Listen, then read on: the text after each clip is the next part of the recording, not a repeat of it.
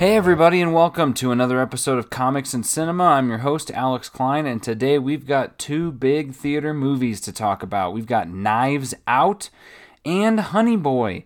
Uh, I have seen a couple of other movies in between this, but if you guys remember, I was traveling all last week. I did uh, get a chance to watch Avengers Endgame with my family, and uh, just because my dad hadn't seen it yet, and uh, he it was it, we watched it at night. The first night, he fell asleep right dur- right middle of the time heist, and so I paused the movie. I was like, "We'll watch it tomorrow." Watched it the next day, and he fell asleep again. And it's uh, he's not the best at watching movies, but I think he really enjoyed it. And obviously, we all did that. I, that's one of my favorite movies ever of all time. Could be my favorite of all time. You know, who, who wait, wait and see. But um, but no, so it did that. But a lot of what I've been doing has been watching uh, TV shows. Uh, obviously, when you're traveling, it's a little easier to watch, you know, 20 minutes here, 20 minutes there. So uh, while we were in Texas, uh, my brothers and I, we watched uh, some Even Stevens. Uh, on Disney Plus, which is probably one of my favorite shows of all time. I love that show, which really dovetails nicely into watching Honey Boy, uh, but then my wife and I and, and, kind of my family, we were all watching uh, these shows. My mom was showing us. One of them was Stumptown, which is uh, a show with uh, uh, Maria Hill. It was a Cobie Smulders. Uh, good show. I enjoyed it. but the one I actually liked a lot more was Bless This Mess with Lake Bell and Dax Shepard and Ed Begley Jr., Pam Grier. It was a great. It was really funny. I was laughing my butt off. And then uh, once I got back, I had to catch up on a lot of the shows that I was watching. So I actually watched the, the last two episodes of My Hero Academia. Uh, the, the second to last one was incredibly boring. It was an entire talking episode, which I was bummed about. Even more so because the next episode had a one minute recap of everything that was being talked about that I could have just done that. I could have skipped that episode. But um, good nonetheless. I love that show. And uh, finally watched the I watched the newest episode of Watchmen holy cow. Uh, that that show just continues to impress me. That and The Mandalorian, it seems like every episode makes me fall in love more and more with the show. So most recent episodes of Mandalorian and Watchmen were incredible. I I'm not kidding. I watched that episode, the all all black and white, the nostalgia flashback episode. I had a dream about it. Like I had a dream that I was in that time period, kind of reliving those moments. Like everything was in black and white. Because that was, I I won't lie, that I was I would not not freaked out, but as I'm watching it, like I was almost terrified. Like especially that scene. And and at this point, I guess spoilers for everything we're going to be discussing here. So if you haven't seen any of these uh, episodes or you're waiting, pause this, come back, or if you don't mind being spoiled, you know, here's your warning. But uh, uh, that episode when um, the main character, when he's about to get lynched and hung on the tree, that was just uh, it was just so visceral and terrifying. I was on the edge of my seat, and I was I, I haven't been scared watching like legitimately scared watching something in a really long time. When I was younger, I got scared of a lot of stuff in movies. I was scared of Wizard of Oz. I was scared of Home Alone. I was literally any movie. If you if you can think back to that time period, you know, really any movie, I guess doesn't matter.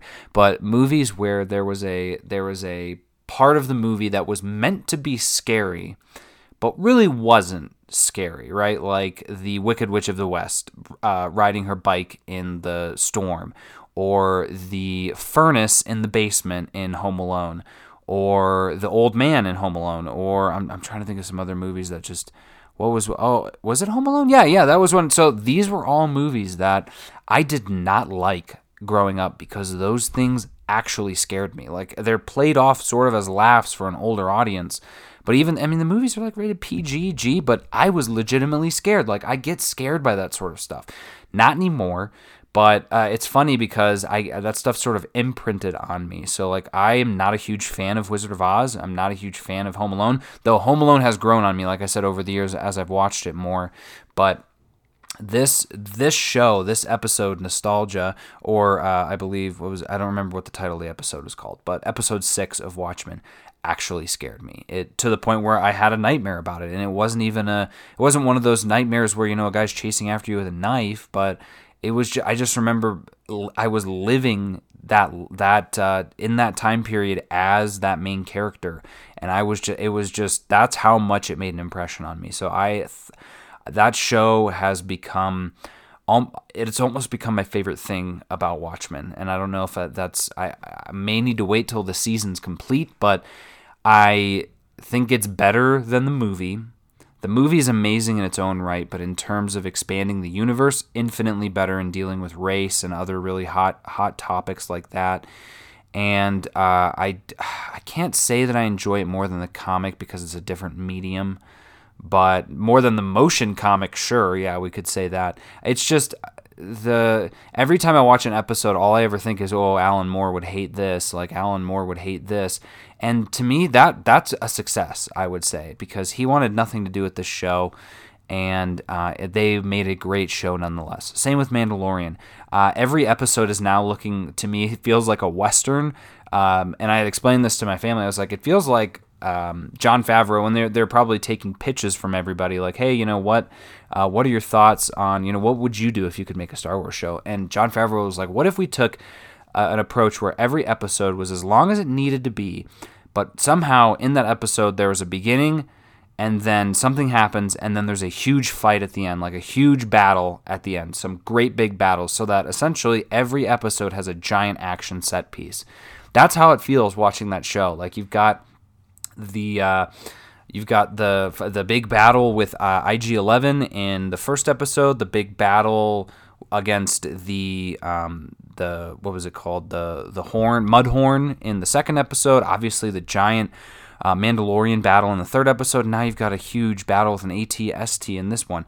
Just phenomenal. Baby Yoda is he's climbing the ranks, and I mean there were multiple times during this season when, or episode where I was like, "Don't you leave Baby Yoda." It was actually I'm, I'm thinking back because I watched this a couple days ago, but we're watching it and uh, the show opens up with the that small ta- the small little village being attacked and it's just it's like I said, it's it's almost a formula at this point. It's the best kind of formula because after those Raiders attacked and it went right to the boom boom to the Mandalorian piece, I said, oh, all of those Raiders are gonna die. The Mandalorian's gonna kill all of them. And uh, and sure enough, that's what happened because you know he got involved. But it was just it's cool how everything comes together in that show. It's slowly becoming one of my favorite pieces of Star Wars for sure. And that's speaking as I'm rewatching all this stuff. I certainly like it more than the. So right now, uh, just you know, to give you a heads up where I'm at right now, I've finished the prequels and both of the new uh, sort of sequels, I guess, Solo and Rogue One. So all of those are done, and now uh, once and again, I'm traveling, uh, and this won't affect anyone listening to this who's you know just listening to the movie stuff because I typically do the movie podcast on Sundays, and uh, so I'll be back by then. But I'm I'm just I'm traveling for on a business trip, uh, so I'm going to be catching up on a bunch of Netflix movies while I'm gone. Wish me luck, um, and actually we'll get to that in a second. But um, so next up is the original trilogy of uh, New Hope, Empire, and Return of the Jedi, and then uh, the two sequels, uh, seven and eight, and hopefully by then we'll be ready for the movie.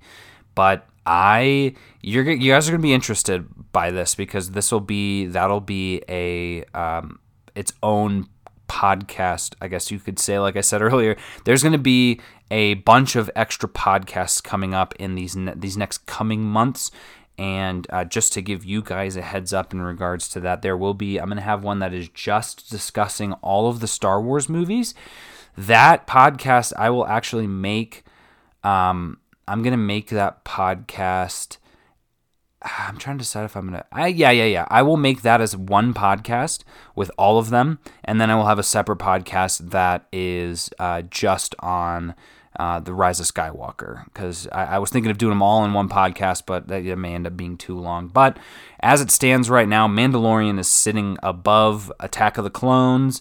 It's sitting above uh, Solo and Rogue One, and I that's probably where it would be, right? But I I guess you can guess where the other ones are, but I, I don't really want to reveal what my final list is yet. But safe to say, I've said it before, I'll say it again. I love the prequel trilogy. That's my favorite trilogy. So Um, and in regards to that too, like I said, we'll have I'll have a podcast towards the it won't actually won't be towards the end of the year. It'll be after the new year uh, for the top my top films of 2019. Uh, the reason it won't be by the end of the year is because the way Hollywood works, there are still a bunch of movies that are 2019 movies that aren't coming out until the beginning to middle of January. Movies that very well could end up in my top 10, specifically uh, the, A Hidden Life, which is a Terrence Malick movie, and I think comes out January 10th or sometime in January. A huge Ter- Terrence Malick fan, so I'm really looking forward to that movie. I can't think if there are any others. Oh, uh, 1917. I've heard really good things about that movie, so I'm really looking forward to that one. Very well, it's very possible that will end up in my in my top as well. Um, so that one will come at that point. There will also then be a, uh, and this will be something uh, I'll be discussing it with my brother, but him and I are going to do a top, our top 50 movies of the decade since we're end, we're ending out 2019. I think that needs to be done before the end of the year because uh, obviously it's the end of the decade and um, it's going to be a, it's probably going to end up being two podcasts. So it'll be one that we talk about the bottom 25 and then one where we talk about the top 25 because I don't think you'd be able to cram all of that into one episode. My plan is to essentially explain why each of them are in that list, sort of, you know, where I was at in terms of uh, um, you know, when I was watching the movie, you know, quick thoughts on it. Cause again, I can't go into, tw- I can't talk about 25 movies in, uh, in a span of an hour or whatnot. But we'll, and we'll iron out those details. It could change. And then the final one, obviously, was, and I, I think I'm going to be titling it The Infinity Saga and Me. That's going to be a podcast just on my own. Of uh, I'm going to go through all of the Marvel Studios movies. Uh, now that I've seen them all, they're all on DVD, Blu-ray. I've seen them all multiple times now, and I, will I'll kind of go over, like I said, a discussion on Marvel Studios as a business, along with my thoughts on all of the films as that progresses. So instead of uh, ranking those movies in terms of my lead, and I have a ranking, I can I can share that at that point, but I'm going to just be discussing them in chronological order. That way, you can kind of get and and like I said, it's kind of going to be a little bit of an autobiography of like what my life was like during those 10 years of, of Marvel Studios goodness, starting with Iron Man. And uh, so those, I'm really excited for all of those. And um, and so yeah, so there's some good things coming in the future for the movies portion of this of this podcast. But uh, without further ado, uh, we're gonna jump into these movies. So the first one that I saw, which was yesterday, was Knives Out. This is a Rian Johnson movie written and directed by him, starring uh, in no short terms Daniel Craig, Chris Evans uh, Ana de Armas, Jamie Lee Curtis, Michael Shannon, Don Johnson, Toni Collette. It is, I, I, I say this, it's the same thing I say in all other things, but it is a who's who of, of famous and amazing actors. And they are all. Uh, they're all showing up. All of them act the hell out of this movie. You can tell that they're having fun. You can tell that they're enjoying making this movie. And I am a huge fan of any movie that keeps me guessing until the very last minute. Movies like, uh, I mean, this movie, it's everyone said it, it's true. This is it's very reminiscent of Clue. Uh, but it also, I mean, you name it in terms of who done it. It's Ten Little Indians, and uh, they, they, actually I saw a box office comparison of this to Murder on the Orient Express, because uh, that movie came out right around the same time. I don't think it was last year, but it may have been it may have been last year. But I just love those mystery movies where where to me it shows the true cleverness of the writer in crafting a story that I can't figure out because I've seen a lot of movies and I, I was uh, I was counting up my ratings just this year on IMDb and I think I've seen almost 250 movies uh, maybe more, or or media, I guess, because there's TV ratings in there too for shows that I've finished. But overall, I, I, see a lot of movies, and so when when you see so many movies, I think there's a certain there can get to be a certain sense of desensitization on certain less, I guess, more poor movies. Ones where, uh, I mean, just for example, uh, Angel has fallen. We talked about that a little earlier this year. Uh, that is a movie where there is no mystery to be had. You know within probably the first 15 minutes how that movie is going to be end. It's going to end. You know the three act structure of that movie. Uh, but then you get a movie like Avengers Endgame, where there is a three act structure, or you can, but in in that sense, it's beautifully broken down into you have the first act of uh, them killing Thanos and you know mourning, and then the second act of the time heist, and then the third act of fighting Thanos at Avengers Compound. And to compare the three acts of that movie with literally almost any other movie you can't really do it because you're not you're almost not guess you can't guess what's going to happen. And i mean watching as many times as i have eventually you're like yeah i guess you could see if you were if you were really good you could probably have guessed certain things. But you know angel has fallen. It's like okay you know he's going to clear his name and and save the day. Knives out along with a lot of these murder mysteries, they really keep you guessing until the end of the movie. And I really applaud Rian Johnson for doing so. Though I gotta say, uh, there are a couple of giveaways in this one. So again, uh, spoilers for this movie and for the other movies. I just want to point that out again since we were chatting a little bit earlier. But um, the movie is about a family, a rich white family that has a it, really funny. Actually, there is a a very whip smart commentary on immigration and um, sort of not birth, birtherism, I guess you could say, being American in this film. That is not not in, in any small terms the the plot of the movie, but it plays into the plot, and it's it done in such a smart way. No one knows where the maid is from, and that's played by the maid's played by Ana de. So she's not a maid; she's a um, she's the uh, Christopher Plummer is the the head of this family. He is a crime novel writer, and he has a couple of kids who all have you know bits of family, and so his kids are Jamie Lee Curtis and uh, Michael Shannon, and then Toni Collette is his daughter-in-law. Um, and i will pull up their names again. I apologize. There's just so many people in here. But uh, uh, Don Johnson is the husband of Jamie Lee Curtis. And then Chris Evans is the son of Jamie Lee Curtis and John Don Johnson. Uh, Michael Shannon is married to uh, Riki Lindhome, and they have a son, Jaeden Martell, from the It series. That part's really funny.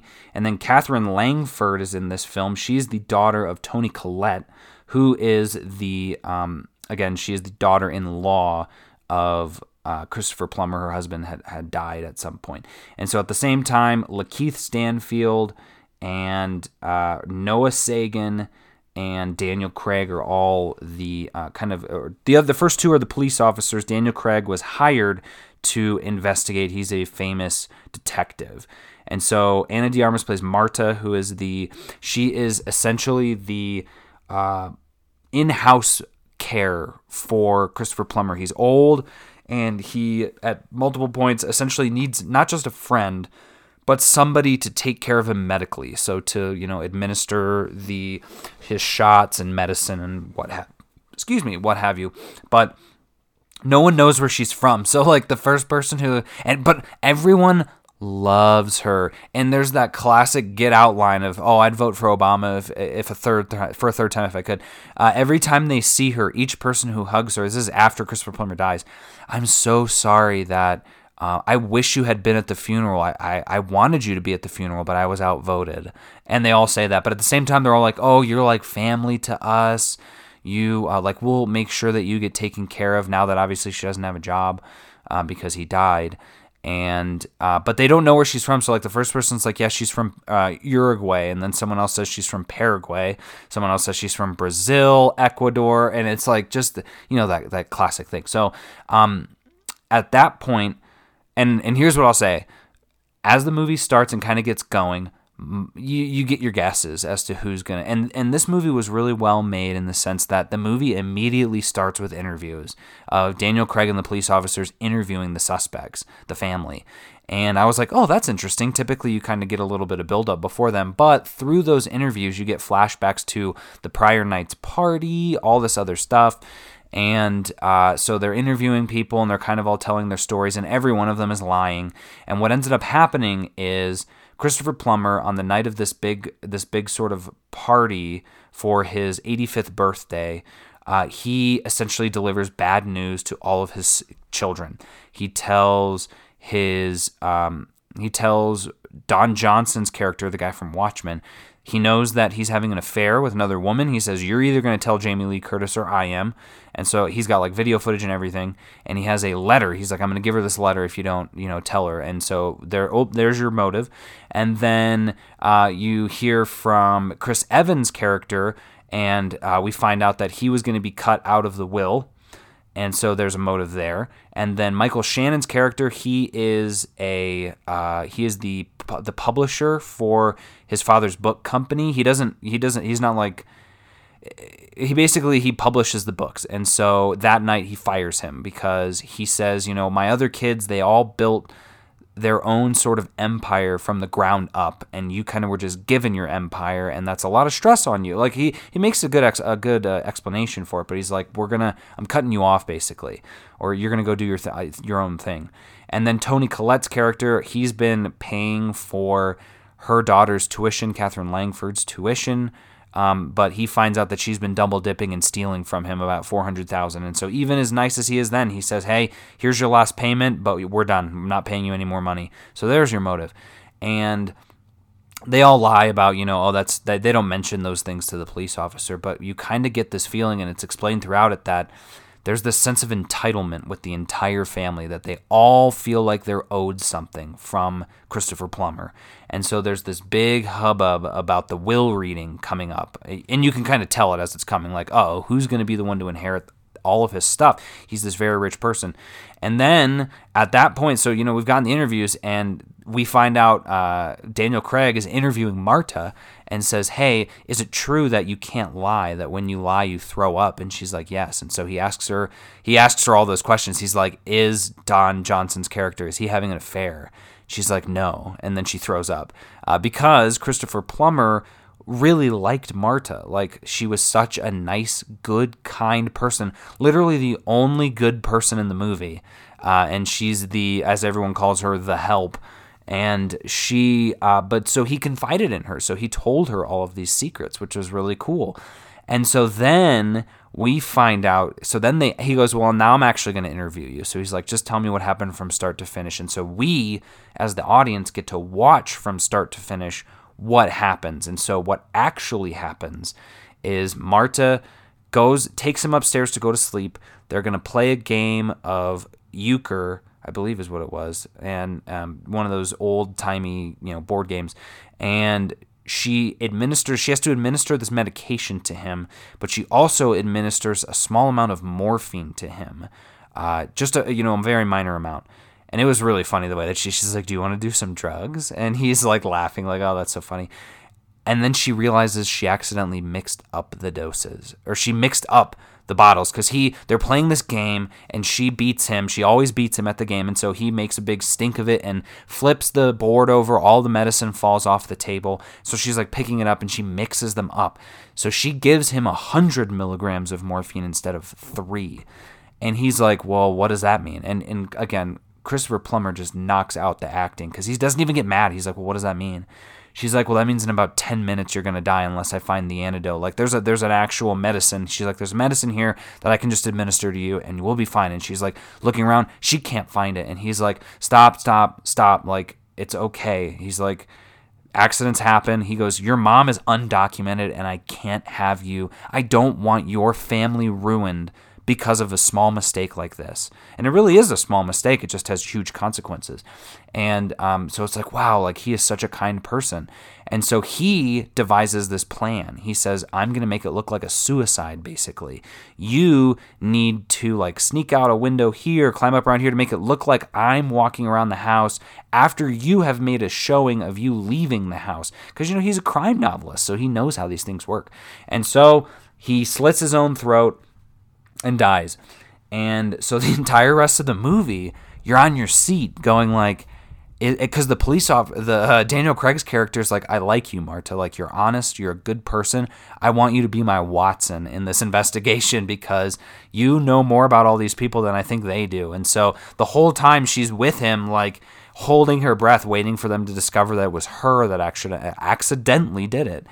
and uh, and so by that time, even before that time, when I saw that basically Chris Evans' character did not show up to the funeral, and everyone else did, and then he wasn't in the movie really except for a flashback until maybe an hour into the movie. So my guess was that it was Chris Evans. I thought it was Chris Evans that did it because to me, if you want to make that be your guess, you make him you don't show him for a while. That's that's the, the take that i got. So then when this whole marta business came out i was like oh oh well how are they going to pull this off? Okay so i guess she's the one who did it.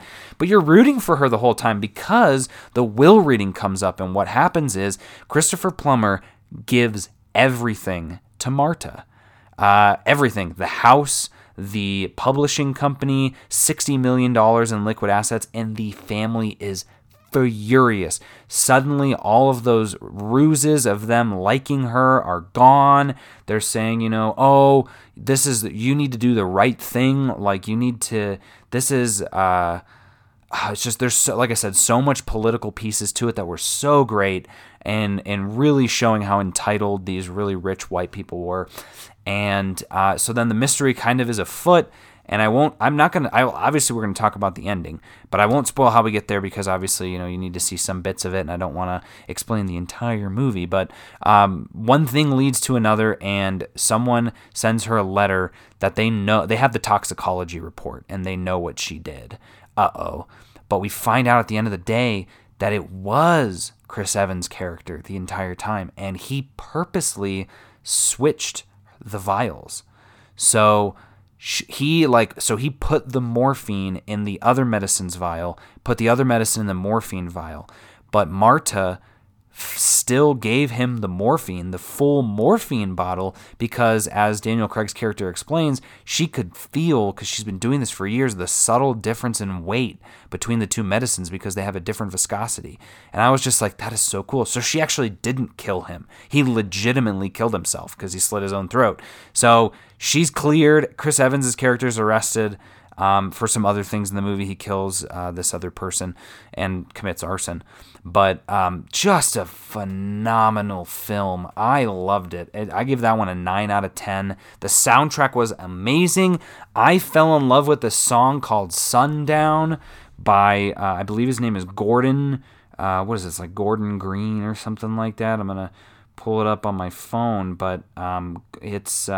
Gordon Lightfoot, the song Sundown, You Better Take Care. I heard that song in uh, Beach Bum earlier this year and I loved it. And I, I, I heard it, I loved it, didn't think more of it. But then when I was traveling, I heard it on the radio and I, I Shazammed it. And I was like, where have I heard the song before? And I finally figured out it was from Beach Bum. That song is in this movie. So I was like, hell yeah, that's great. The other soundtrack stuff in here was great. The score was great and and again the story was I was on the even though I know I knew those subtle things like I've said before it's the how. How do they execute it? And it was so well executed in such a great way. And there's even a really great I wanted to call this out at the very end there's this co- there's this coffee cup in the film in the very beginning of the film that says um, it says my house my rules my coffee and someone, I guess, I don't know who's the one drinking it, but at the very end, obviously, she's the owner of the house now. So Marta has the cup of coffee and she's standing outside, and her fingers are purposely covering all three of those words, almost to indicate that you know, an assumption of maybe she isn't deserving of those things, that she kind of snuck in and took them. But then the very last scene, she has her finger off of the f- the first one, my house. So now it's she the final thing shows it say my house, and I was like, yes, like she earned it. She is a, a being a good person with a good heart prevails, no matter where you from. Um, and certainly not if you're a, a disgusting entitled you know rich person like like those ones were expecting the world to be given to them. So it was a great message, a great movie, and an amazing who done it. So I'm really grateful I got to see that film. And then this morning I got to catch another crazy good film called Honey Boy. This is the um, I guess you could call it the therapy piece of Shia LaBeouf. It is written by Shia LaBeouf, directed by Alma Har'el, uh, starring Shia LaBeouf and Lucas Hedges and Noah Jupe. Uh, it is a it is essentially a biography slash autobiography of Shia LaBeouf's life. So, from what I understand, Shia LaBeouf, when he was going through therapy and rehab, part of his healing was he was going to make a movie about his dealings with his father because he had such a messed up relationship with his dad. And so that was part of the healing process. And you can tell that he is pouring his heart and soul into this film. And what's amazing as well is seeing Lucas Hedges pour his heart and soul into being Shia LaBeouf, along with Noah doing the doing it as well as a young version. So you get to see bits and pieces of when he was um, on Even Stevens, when he was in Transformers, when he was doing all this other stuff, and it's just oh my goodness. So it was a very powerful movie. So Shia LaBeouf plays his dad plays his his dad in real life, the the the father in the movie, and it's just a really bad relationship. His father's a felon, and um, he's like four years sober, but he's just a terrible dad, very abusive. Uh, mentally and at points physically as well. I guess not at points. Most of the time, he lets his kids smoke, and he's only 12 years old. But uh, they live in a motel. He drives them to set, you know, during the day and um, just gives it's just a really hard situation to be in. And then the other half of the movie is Lucas Hedges in rehab, uh, trying to work through all of this, and you slowly see him going from saying I there I don't have PTSD to realizing that yeah like the the life that I was in with my father was nuts. It was insane. And so he's like keeping journals and writing and sharing. And and to me I I don't I Shia LaBeouf wrote this. So it's up to him to which parts were true and false. I am choosing to believe all of it because I love Shia LaBeouf. I have loved Shia LaBeouf since even Stevens. Uh, he he was my kind of humor. Actually, uh, when I was younger, I, I modeled myself after Louis Stevens. I was I was a jokester and just thought he was the funniest character in the world. And then you got the Even Stevens movie, and and then he started maturing and he got movies like Disturbia and Eagle Eye and Transformers, all of the Transformers movies. And then all of a sudden he kind of fell off the face of the earth and we're like, "Well, where where is he?" And you start seeing him do all these really weird and troubling things. And it was like, "Well, what?" And and most people were I, it was so sad to see all these news articles and media ripping into him and I all I could think of was like, "Well, what's going on with him? Like, I hope he's okay. He's got to be going through something." And then to find out that this is what it was, that he, you know, was essentially living the trauma that his father and his life had put on him and, and lashing out, not really knowing what to do with help. Like, that's so sad. And so to see him come so far and to now be in movies like Peanut Butter Falcon and. Um, you know all these other films that he's doing. I'm gonna I'm gonna look it up too because I gotta give him a call. Like I said, my bro, my brother, my brothers and I. Oh, Fury. Give me a break. He was in Fury. Um, my brothers and I are obsessed with him. He's one of my favorite actors. Um, Borg versus McEnroe wasn't the best movie, but he did great. I loved American Honey. Did not like his rat tail. Uh, Man Down was insane. So was the Elastic Heart music video uh, by Sia. He was a Nymphomaniac. I really enjoyed that movie, along with Charlie Countryman was nuts. Um, oh, Lawless. That's right. He was in Lawless, Wall Street, Money Never Sleeps, Indiana Jones. Uh, Holes, how about Holes? Surfs Up.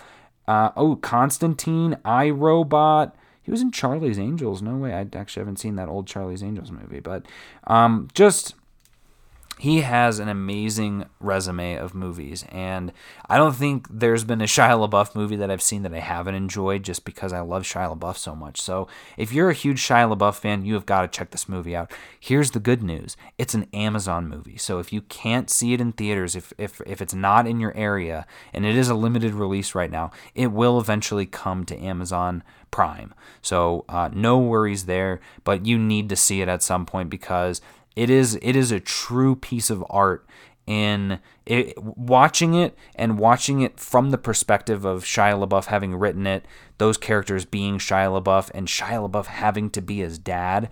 There's just so much catharsis in this movie that it just there's so many layers to it. So I really hope this gets nominated for something. I would hope either um, either a best supporting for Lucas Hedges or for Shia LaBeouf, and also I would be fine with a best original screenplay for Shia LaBeouf as well, because that's just for him to go through that, to be so brave to share that with the world, to share his life like that. Um, deserves a little bit of recognition, I, I would think, in my eyes. Also, so as we wrap this up, I was going to talk about it earlier, but I said I'm going to be, I downloaded some movies for uh, Netflix. The Irishman is out, and um, uh, Marty, I, I, got your message. Uh, I told him that I was going to be traveling. Mart, Mart, Marty, Mart Scorsese. Um, and he told me, he said, Hey, Alex, uh, actually, hold on, I'll pull the text up real quick. Hold on. He said, Hey, Alex, uh, great to hear from you. Thanks so much for your support. Please download it on the biggest iPad that you have and watch it on the plane. I hear you have a long flight. It'll be perfect. Best, Marty. And uh, so that's what I've done. I've got that one downloaded. I also have the El Camino movie, the Breaking Bad movie downloaded, the the the King with Timothée Chalamet, and then I also saw this other movie called uh, I don't remember the title of it, but it has Alicia Vikander in it, and I'm I'm I don't know if I'll get to watch all of them, but the big big spoil surprise is the report, the mo- the 9/11 movie that has uh, Adam Driver in it. That's an Amazon movie. Not only that, it is available on Amazon right now to stream for free. So I've downloaded that one for my trip as well because I was really wanting to see that movie. But you know how it is, and, I, and I've said this before I do not like going to see Amazon and Netflix movies in theaters. I have no reason to give them any more money than I'm already giving them. Uh, but obviously, I will give Shia LaBeouf all my money. So I wasn't I wasn't planning to see Irishman in theaters, and I was I was planning on seeing the report until I realized it was an Amazon movie, and then the fact that it was available to stream immediately, I was like, "Oh yeah, sign me up!" So, um, so that's great. So I'll, I'll, I'll try and check out some of those. So hopefully I'll have a good some good reviews for you guys when I get back. Uh, but until then, for comics and cinema, I'm your host Alex Klein, and I'll see you at the movies.